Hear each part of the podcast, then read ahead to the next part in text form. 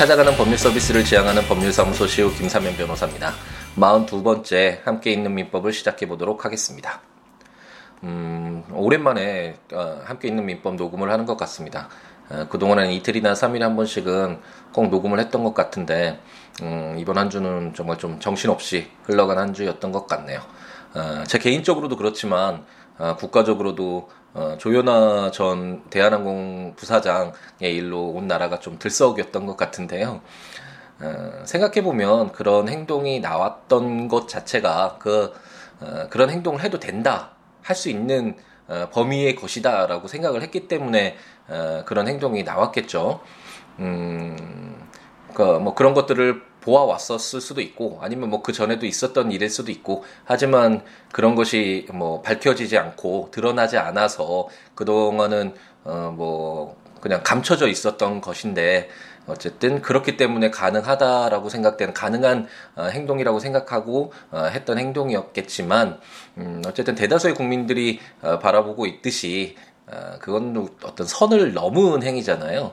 어, 법률은 둘째치고라도 어쨌든 그 항공기 내에 어, 탑승하고 있었던 승객들의 그 소중한 시간들 그리고 안전들 그런 것들을 고려하지 않고 음, 개인의 뭐 일 때문이든 감정 때문이든 어쨌든 비행기를 되돌려서 그 뭐그 뭐, 그 사무장인가요? 사무장을 내려놓고 다시 비행기를 출발시켰다는 그런 행위는 음, 어떤 적당한 선, 어, 좀 지켜야 될그 어, 선을 넘은 행위인 것이 분명하고 앞으로는 어, 이런 행위들이 어, 그동안은 어, 인정됐던 아니면 뭐 인정됐다라기보다는 감추어졌던 그런 행위들이 음, 많이 드러나서 제한된 범위 내에서 우리 사회를 구성하고 있는 우리 어, 대다수의 사람들이 납득할 수 있는 범위 내에서 어, 행해졌으면 어, 이루어졌으면 하는 생각을 한번 가져봅니다. 어, 제가 항상 어, 항상은 아니지만 뭐 몇 차례 말씀드렸던 것 같은데 저는 음, 사회가 많이 개방이 돼야 된다라고 생각하고 그동안은 어, 특권이라고 하잖아요. 뭐 사실 뭐 법조계도 마찬가지였고 뭐 정치나 지금 대학과나 뭐뭐 이런 재벌가나 다 마찬가지겠지만 어, 특권이라는 게 뭐 더 많이 가진 사람이 있을 수밖에 없겠죠. 이 자본주의 사회에서는 그 국가라는 예, 사회 구성원들의 어떤 어, 구별이 있을 수밖에 없다라는 것들은 인정이 되지만 그렇다고 하더라도 그 가진 사람들이 그것을 특권화 시켜서 어, 아무도 범접지 못하게 그렇게 만들어가는 것들은 어, 있어서는 안 된다라는 생각이 들고 그게 점차 개방되고 어, 사회 구성원들에게 인정받는 범위 내에서 어, 행해져야 되지 않을까 음, 그런 생각을 한번 가져보고 그런 사회로 점차 많이 바뀌어 가기를 희망해 봅니다. 음, 이번 사태를 통해서도 확인했듯이 어, 기술의 발달로 인해서 국가의 어떤 구조나 어떤 문화 형성이나 이런 것들이 많이 바뀌어 간다라는 생각이 듭니다. 어, 예전에는 사실 이렇게 막 SNS나 이런 것들 인터넷이나 이런 것들이 없었기 때문에 어, 언론이 아니었으면 어, 이런 내용을 사실 알 수도 없었겠죠 국민이. 그리고 이렇게 대다수가 알기는 쉽지 않았을 텐데 어, 이제는 어, 정말 소수의 목소리도 어, 그것이 어떤 대중의 어, 많은 사람들의 지지를 얻으면 그것이 반영될 수 있는 국가나 사회에 어떤 반영될 수 있는 힘을 갖게 된다는 점에서 어, 이런 어떤 사회 나 문화 형성 이런 어, 시스템이라 그래야 되나요? 이런 어, 과정 자체가 많이 바뀌어가고 있다, 사회가 바뀌어가고 있다라는 것을 실감을 했고 굉장히 긍정적인 측면이라고 생각을 합니다. 이 사회를 구성하고 있는 우리의 목소리가 당연히 반영돼서 어떤 운영이 되어야 되겠죠.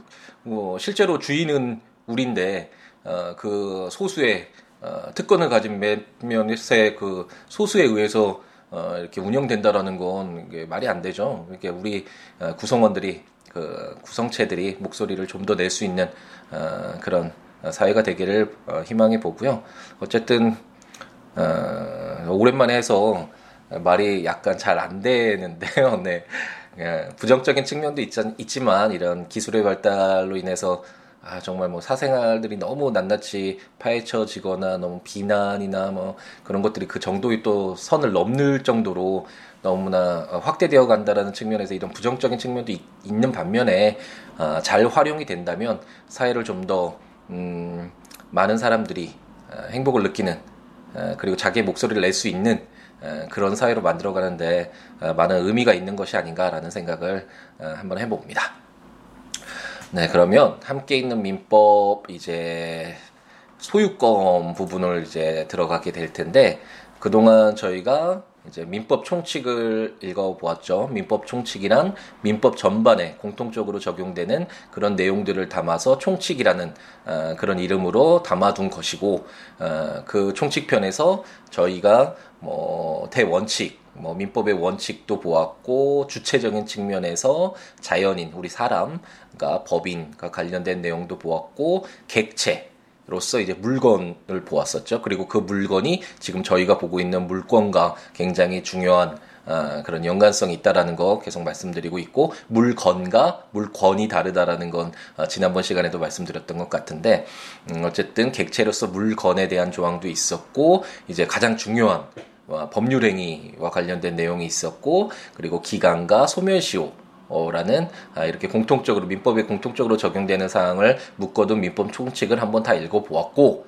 이제 물권 에 아, 관련된 내용들을 읽기 시작했는데 물권이란 아, 채권과 비교해 봤을 때 물건에 대해서 어, 배타적으로 다른 사람들이 침범하지 못하게끔 자기가 어떤 사용할 수 있는 그런 권리다라고 말씀을 드렸었고요.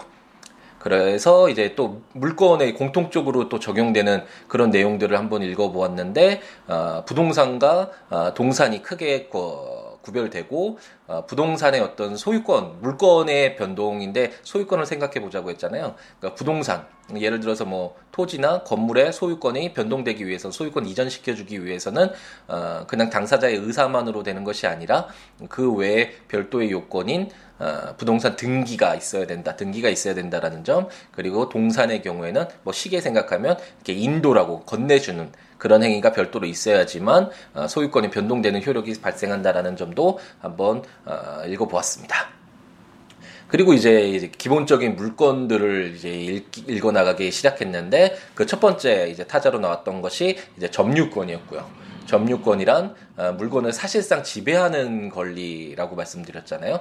어, 물건을 어, 예를 들어서 시계를 내가 지금 차고 있으면 어, 이 시계를 지금 차고 있는 이 어, 상황을 이 현상을 어, 좀 존중하기 위해서 어, 점유권이라는 것이 인정되고 점유와 관련돼서 이게 추정을 해주는 것들을 많이 있었잖아요. 권리도 적법하게 추정한 것으로 어, 본다라고 했고 어, 그리고 뭐 전 점유자와 어, 그리고 자기의 점유의 그 어떤 기간도 어, 아울러서 어, 뭐 주장할 수도 있다라고 했고 뭐 선의로 어, 공영 평온하게 점유하고 있는 것으로 추정받기도 하고 이런 지금 점유하고 있는 상황들을 어, 존중하는 어, 존중해서 어, 규정된 내용들의 어떤 규정들도 한번 읽어보았습니다. 그와 함께 이제 점유권이라는 것은 지금 내가 이 물건을 사실상 지배하고 있는 것이기 때문에 만약 제3자로부터 이 점유의 상태가 침범을 당하면 그 어떤 침범된 어, 점유권을 보호하기 위한 규정들이 어떤 것이 있는가 그런 내용들도 한번 읽어보았었고요.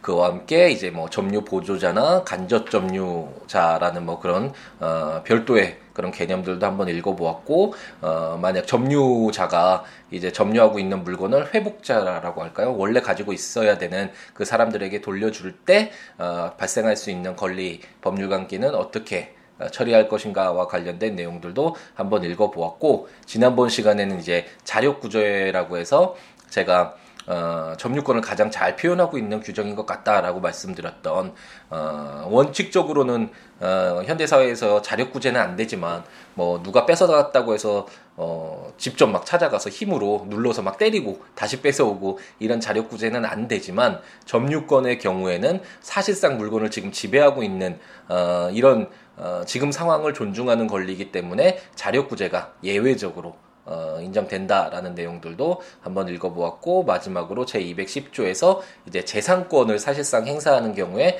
어, 이제 점유 재산권은 사실 물건이 아닌데 어, 물건을 점유하는 것처럼 보아서 어, 이런 점유권과 관련된 내용들이 준용된다라는 내용까지 지난번 시간에 어, 한번 읽어보았습니다. 그럼 이제 오늘은 어, 제가 가장 강력한 물건 가장 파워 있는 어, 물건이라고 할 수 있는 이제 소유권에 관련된 내용들을 읽어볼 텐데 소유권은 어, 일상생활에서도 많이 쓰기 때문에 점유권 그러면 어, 이 점유권이란 게 뭘까라고 좀 어, 의아해하시는 분들이 많이 의문을 갖고 계시는 분들이 많겠지만 소유권 그러면 대다수의 분들이 아시겠죠. 이거 내 거야, 이거 내 소유야, 내 소유야 이런 말은 잘 안 하나요? 내 거야 뭐 이런 얘기 있잖아요. 그게 바로 내 소유라는 말이잖아요. 내 소유권을 어, 의미한다라고 할 수 있고요.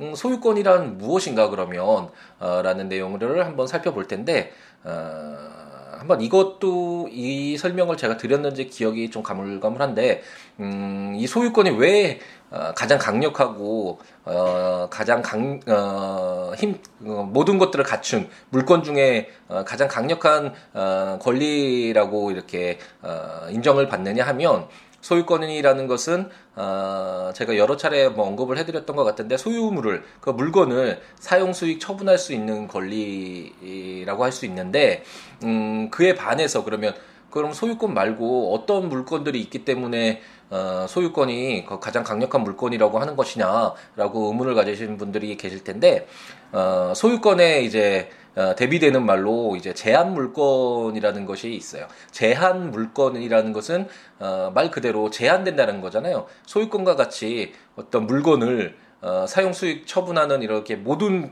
자기 마음대로 어, 어떤 권리를 행사할 수 있는 것이 아니라 제한되는 어, 그런 범위 내에서 물건을 행사할 수 있는 어, 그런 물건들이 있는데 크게 봐서는 이제 용익 물건하고 어, 담보 물건 이렇게 나눌 수 있고 용익 물건이라는 건말 어, 그대로 용익이 이제 사용한다라는 거잖아요. 사용해서 이득을 취한다라는 건데 나중에 보게 될 뭐 지상권이라든지 뭐 전세권 전세권은 임차랑 약 어, 제가 나중에 전세권 읽을 때 자세하게 설명드리겠지만 어, 전세라는 것 어, 전세라는 것도 어떤 물건을 사용하는 권리잖아요. 이게 내 건 아니지만, 이 건물이 내 거는 아니지만, 어, 이 물건을 내가 사용할 수 있는 권리를 취득하게 되잖아요. 뭐 임차권이든 전세권이든.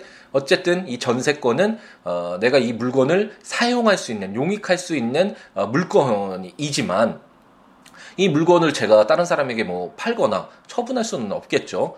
그렇게 이처럼 제한되는 어, 권리를 어, 권리로서의 전세권은 용익 물건 중에 하나가 되는 것이고 어, 그 저당을 많이 저당권은 많이 현실에서도 많이 사용되죠. 어, 어떤 물건에 어, 저당을 이제 잡힌다고 하잖아요. 저당권을 설정을 해서 그것을 담보로 해서 뭐 돈을 음, 차용하거나 아, 이런 식으로 많이 사용이 되는데 이처럼 어, 담보물권 근저당 아니, 저당권 같은 경우에는 내가 그 물건을 사용하는 건 아니잖아요. 근데 저당권자가 그 물건을 어, 이제 내가 나중에 돈을 어, 회수를 잘 할 수 있기 위해서 이제 담보로 묶어두는 거잖아요. 이처럼 이 묶어두는 것도 하나의 권리고 나중에 뭐 그 물건을 만약 아 그 자기 채무를 다 이행하지 않으면 그 채권자가 그 담보로 했던 어, 저당권을 어, 근거로 해서 어, 나중에 그걸 뭐 경매를 신청하든 어떻게 해선 자신이 이제 보상받을 수 있겠죠. 자기 권리를 회수할 수 있을 텐데 이것처럼 직접 사용하지는 않지만 그 물건을 사용하지는 않지만 그 물건을 담보해서 어떤 권리를 갖게 되잖아요. 이러한 것들을 이제 담보 물건이라고 합니다. 이처럼 용익 물건과 담보 물건 이런 것들이 이제 크게 보면 두 개로 나눌 수가 있는데 이런 것들은 어, 어떤 물건에 대한 권리, 물건 중에 일부의 권리만을 담고 내용으로 하고 있잖아요. 용익 물건은 사용하는 거, 담보 물건은 사용은 하진 않지만 그것을 담보로 하는 권리. 어, 이렇게 제한된 권리를 어, 갖는데 반해서 어, 이제 제가 이게 좀 설명 길어졌는데 소유권이란 이처럼 제한된 권리가 아니라 그 물건에 대해서 그 소유물에 대해서 사용도 할 수 있고 그 물건을 통해서 수익을 얻을 수도 있고 그 물건을 처분도 할 수 있는 가장 완벽한 권리다라고 생각하시고 어, 이제부터 그럼 소유권이 뭔가라는 내용들을 한번 접근하시면 이해가 쉬울 것 같습니다. 그럼 211조를 한번 읽어보면 오늘은 간단하게 211조와 212조 소유권이 뭔지에 대한 어, 내용을 한번 읽어볼 텐데 제 211조는 소유권의 내용이라는 제목으로 소유자는 법률의 범위 내에서 그 소유물을 사용, 수익, 처분할 권리가 있다. 제가 뭐 어, 여러 차례 설명드렸듯이 어, 소유권이란 그 소유물, 물건을 사용하고, 수익하고 처분할 수 있는 어, 가장 강력한 권리라고 말씀드렸잖아요. 그러한 내용이 211조에서 정확하게 이렇게 규정되어 있습니다. 근데 하나 참고로 할 거는 어, 211조를 보면 법률의 범위 내에서라는 제목이 아 내용이 담겨져 있잖아요. 왜 소유권이랑 가장 강력한 물권이라고 하면서 법률의 범위 내에서 만 이런 소유물을 사용 수익 처분해야 되냐라는 어, 의문이 들 수 있는데 어, 그것은 이제 헌법을 한번 어, 고려를 해봐야지만 이 법조문이 이해될 수 있습니다. 헌법 제 23조 1항은 이제 나중에 어, 헌법이 궁금하신 분은 어, 국가법령정보센터에 들어가서 이제 헌법 치셔서 이제 헌법을 한번 읽어보시면 어, 되겠죠. 헌법은 100개 주고 조가 약간 음, 넘는 규정들인데 어, 우리나라 하나의 국가를 어, 이루는 가장 최고의 법이라고 할 수 있거든요. 뭐 국민의 기본권이라든지 아니면 통치 구조. 뭐 요즘에 개헌론이 뭐 언급이 되다가 뭐 다시 들어갔다 이러는데 그, 그런 이유도 이제 헌법을 개정해야 된다는 얘기 들어보셨잖아요. 그거는 우리나라의 어떤 기본적인 어, 골격을 바꾸는 것이기 때문에 굉장히 중요한 일이잖아요. 그런 내용들을 담고 있는 것이 바로 헌법이다라고 생각하시면 되겠고 그렇기 때문에 우리나라가 어떤 국가지라고 그리고 우리는 어떤 기본권을 갖고 우리는 어떤 권리를 갖고 있지 이 국가에서 뭐 이런 것들이 궁금하신 분들은 헌법 이렇게 국가법령정보센터에서 헌법을 치셔서 한번 읽어보시는 것도 좋을 것 같습니다. 어쨌든 헌법 제23조 제1항은 어떻게 규정되어 있냐면 모든 국민의 재산권은 보장된다. 라고 규정해서 우리나라가 이제 시장 경제 질서에 근거를 두고 사유 재산을 보호하고 있다는 점을 이렇게 명시를 어, 하면서도 어, 그 다음에 그 내용과 한계는 법률로 정한다 라고 이렇게 후문에 어, 규정되어 있습니다. 그리고 제 2항에서는 재산권의 행사는 공공복리에 적합하도록 하여야 한다. 라고 규정해서 사유재산을 중시하는 자본주의 체제이기는 하지만 공공복리에 따라 사유재산을 제한할 수 있다라는 내용이 헌법에 가장 우리나라의 최고법 어, 국가를 이루는 최고의 법인 헌법에 이런 내용이 담겨져 있습니다. 그렇기 때문에 이제 그 헌법을 한번 생각을 해보면서 아 어, 재산권이라는 건 인정이 되지만 그 재산권이 공공복리를 위해서 이렇게 제한이 될 수 있구나. 그게 어, 우리나라가 어, 재산권을 바라보는 시각이구나라는 생각을 가지고 민법 제 211조로 들어오면 소유자는 법률의 범위 내에서 그 소유물을 사용 수익 처분할 권리가 있다라고 왜 이렇게 규정되어 있는지를 한번 이해하실 수가 있을 것 같습니다. 그렇기 때문에 소유권은 어, 그 소유물을 사용 수익 처분할 수 있는 권리이긴 하지만 법률로 뭐 특별하게 다른 법률을 정해서 공공복리를 위해서 법률로 정해냈다 정해져 있다면 그 소유권의 행사가 제한될 수 있다라는 어, 그런 내용이고 이것은 헌법을 한번 어, 토대로 이거 한번 다시 한번 검토해 보시면 이해를 할 수 있는 어, 그런 어, 규정이라고 하겠습니다. 그럼 이제 마지막으로 212조를 한번 읽어보면 토지 소유권의 범위라는 제목으로 토지의 소유권은 정당한 이익 있는 범위 내에서 토지의 상하에 미친다라고 규정되어 있습니다. 어, 이렇게 토지 소유권의 범위라는 것을 규정한 이유, 이유는 생각해 보면, 뭐, 물건, 동상 같은 시계 한번 생각해 보죠. 이 시계의 어떤 소유권의 범위라고 생각하면 이 시계를 제가 사용하고 이 시계로 뭐 어떤 수익을 얻거나 처분할 수 있거나 이게 어느 정도 좀 명확하게 드러나잖아요. 그런데 부동, 토지 같은 경우에는, 음, 사실, 토지가 어디까지 이렇게 나누어지는 게 자연적으로 나눠진 것이 아니라 우리 사람들이 뭐 국가를 형성하면서 이렇게 구획을 나눈다라고 하잖아요. 그 토지를 인위적으로 이렇게 구분한 것이기 때문에 이 토지에 대한 어, 그럼 소유권을 어느 범위로 할 것인가라는 게 문제가 될 수 있겠죠. 특히나 어, 토지 소유권 같은 경우에는 토지는 밑에 어, 밑에 있는 부분인데 그 위에 있는 그 공간은 어떻게 할 것인지와 또 토지 밑에 있는 그 땅속 그런 부분과의 범위에서도 어, 문제가 될 수 있기 때문에 제 212조에서 특별히 토지 소유권의 범위와 관련된 규정을 어, 두고 있다라고 생각하시면 되겠습니다. 예를 들어서 갑돌이가 이제 아름다운 정원을 소유하고 있었다라고 한번 가정을 해보죠. 어, 근데 그 정원 위로 고압전선이 이렇게 통과하게 되었습니다. 그렇다면 갑돌이는 자신의 정원을 어, 소유권을 갖고 있기 때문에 그 자신의 정원을 사용 수익 처분을 어, 자유롭게 할 수 있는 게 원칙이겠죠. 그런데 고압 전선으로 인해서 어, 정원을 사용하는데 어, 심각한 어떤 피해를 입게 되었다고 가정해 보죠. 근데 아까 211조를 읽으면서 법률의 범위 내에서라고 했기 때문에 만약 어, 법률의 어떤 어, 근거 하에 그게 음, 나중에 뭐 보상 문제도 있긴 하지만 법률의 범위 내에서 어, 적합하게 이루어진 제한이라면 뭐 감수를 해야 되겠지만 이 예에서는 그냥 법률 근거도 없는데 그냥 고압전선이 그 아름다운 정원 위로 어, 설치되어 있다라고 가정을 해본다면 어 그때는 갑돌이가 아 내 소유권이 지금 침범받고 침해받고 있다. 지금 내 토지의 소유권의 정당한 이익 있는 범위 내인데 어, 내 소유권이 미쳐야 되는데 지금 이 소유권을 제대로 행사하지 못하고 있다. 라고 이렇게 주장을 할 수가 있겠죠. 하지만 만약 어, 갑돌이의 그 아름다운 정원 수백 미터 높은 어, 위로 이제 비행기가 지나간다고 한번 어, 가정을 해보죠. 그러면 어쨌든 이 토지 범위 어, 내에 있는 그 내에서 비행기가 지나가고 있어서 내 소유권이 지금 어, 침해당하고 있다라고 주장한다면 그것은 딱 그냥 상식적으로 이, 어, 말을 딱 이해 들으면 아, 이건 말이 안 된다라는 아, 그런 생각이 들잖아요.